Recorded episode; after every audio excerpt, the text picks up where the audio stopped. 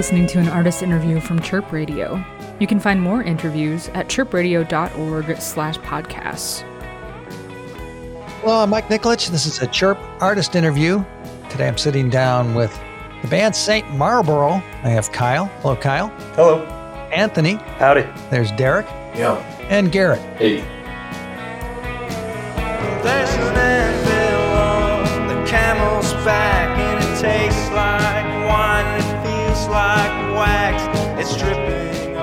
On. St. Marlboro just released a brand new LP called Photo Album, and they have been performing throughout the Midwest for the last seven years, and are regulars at venues such as Schuba's, The Empty Bottle, and Reggie's Rock Club. Kyle, tell me about the origins of this band. How did you guys get started? I was playing in a punk band, and uh, we kind of lost half of the members, uh, so I had to take up singing, and uh, it morphed into this band around 2015. Walk me through just musically how the band has evolved. Um, well, it's still kind of the same song structures as the punk band. It's just a little slower, and um, a little more work is going into it. Anthony, who are some bands who have influenced the sound of St. Marlboro? I like all different kinds of music. I think one cool thing about our band is that we all have slightly different influences, but also a lot of common musical taste ground. So it comes together in kind of an interesting way. Um, we all like old school country, like 60s country. I'm a really big fan of like Gram Parsons, uh, Townes Van Zandt, that kind of thing. We also just like rock and roll, rock music throughout the years. Um, so kind of those things combined together with uh, like more modern indie sounds. Um, kind of just like slow, ethereal kind of sounds we like to mix in there. I've been listening to a lot of a band called Big Thief, and uh, one of their members, Buck Meek, his solo, his last solo record. So that's been uh, definitely an influence on me recently. How about you, Garrett? Yeah. Um, well, what I'm listening to right now is, is mostly like garage rock uh, bands like the OCs, Ty Segall. In terms of influences that I bring to the band, I'd say it's kind of more of the uh, more of the heavier, faster sort of punk and garage sound. Ty Segall writes some really good ballads, though. I would say a lot of the, the playing that I do comes from some of the more singer songwriter stuff of his albums, but also bands, kind of like neo psychedelic bands like Dead Ghosts and um, Night Beats and stuff like that. How about you, Derek? So I kind of joined the band like literally in July, uh, but uh, I guess from what I'm listening to, I listen to a lot of uh, My Morning Jacket, Neil Young, um, The Grateful Dead. I'm going out for a smoke, the bass really calls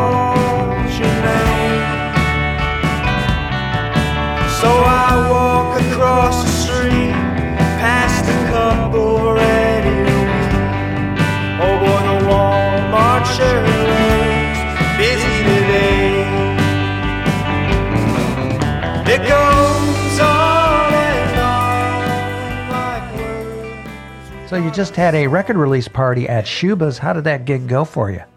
Yeah. Oh yeah, it was awesome. It went well. Yeah, we, We, uh, actually uh, we, we we took from our whole discography. We played some some older stuff, uh, some stuff from the record, obviously, and then uh, actually some new stuff that's going to be on our next record, um, which I'm pretty excited about that too. I'm already looking to the future because we have enough material like ready to go for like two more records right now. We're just getting that together now that uh, this one's out. Do you have a principal songwriter? Do you guys collaborate, you know, kind of as a as a band on songs? Walk me through the process. Uh, me, Kyle, I um I write most of the lyrics and the uh, chords, and then everyone else just puts everything else on it. I like the uh, the song "Gas" a lot. That reminds me. I don't know if you've ever listened to music by the Yawpers, but it has that rollicking uh, kind of uh, roadhouse style to it. And I thought it's a really killer cut. Uh, tell me about that song. So interesting story is that actually was a song that was written during the punk band I was talking about that we started with. So it definitely has a styling. So that's good to see you're still incorporating that into the music.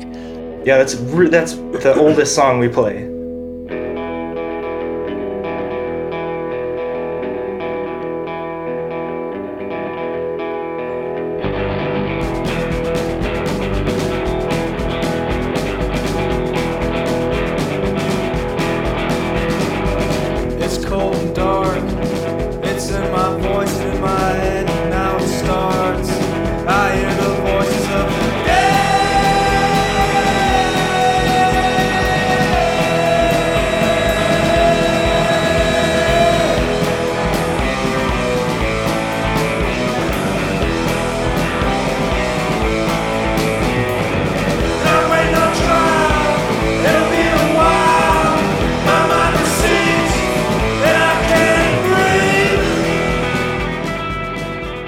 The song Invocation. I really like the lyric on that. Saw her in a restaurant. She was a ghost reading a script. Did I hear those correctly? Oh yeah, that that's correct. hmm How did that come about? That song was written about two years ago, and uh, I think I just wanted to write a story song that I didn't personally experience, and just you know went wild with whatever I could think of.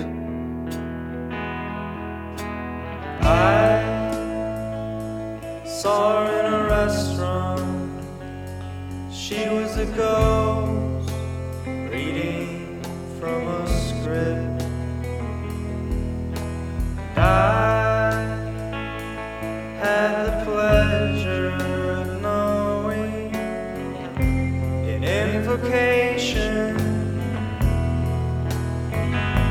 She was sad about it. He got So, when you play these songs live, do you tend to play them note for note renditions, or do you tend to use the songs kind of as a starting point for somewhere else? The lead guitars are usually um, Cook. Would, Cook and Derek could probably answer that better. Yeah, so I guess now's a good time to mention uh, something else about us you may not know, which is that uh, me and Derek, uh, this is Anthony, by the way, uh, me and Derek switch off on guitar and bass halfway through the set. So we both, uh, you know, Kyle's always playing rhythm guitar and singing, and um, for the most part, he keeps that pretty true to the songs. And then uh, me and Derek, when we're playing lead guitar, tend to improvise a bit and uh, you know take some musical liberties and uh, just kind of feel it out in the moment.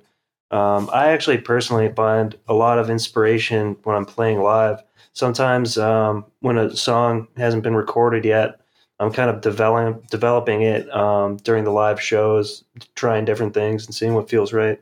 So, you released Earth to Illinois as your lead single. Tell me about that song. It sounds like there's a bit of a story behind it. Um, I believe that was one of the ones we wrote, we wrote during COVID. I think. Yeah, I think we really fleshed that one out during COVID. Yeah, and uh, that that's one of my favorites.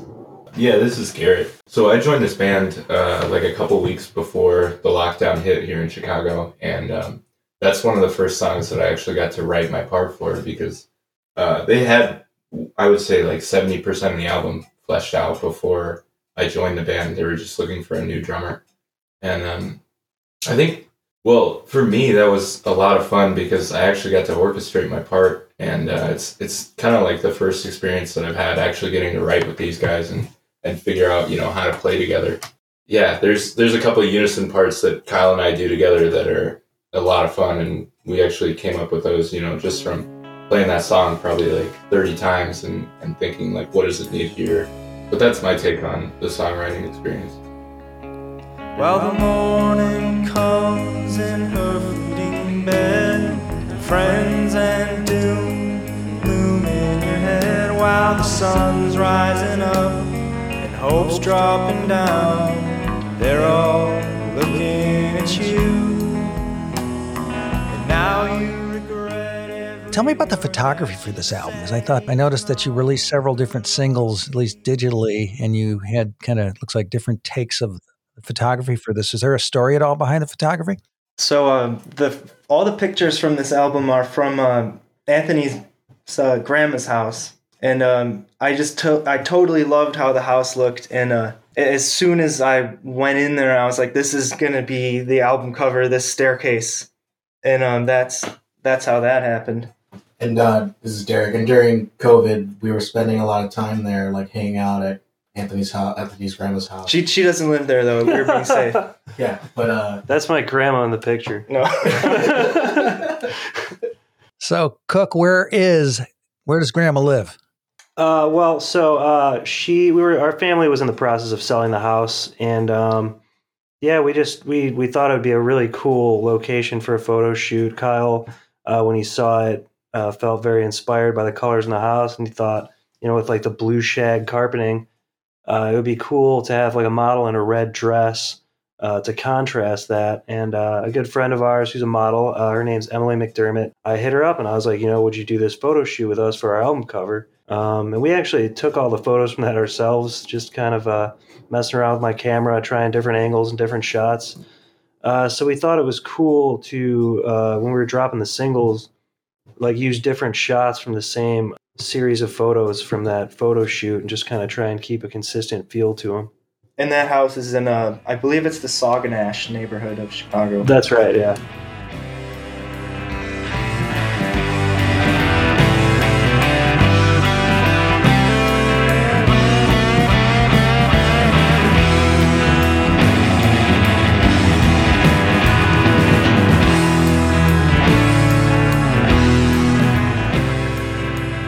Can find more information about St. Marlboro and their new LP photo album on Bandcamp. For Chirp Radio, I'm Mike Nikolich. Thanks for listening. This has been an artist interview from Chirp Radio.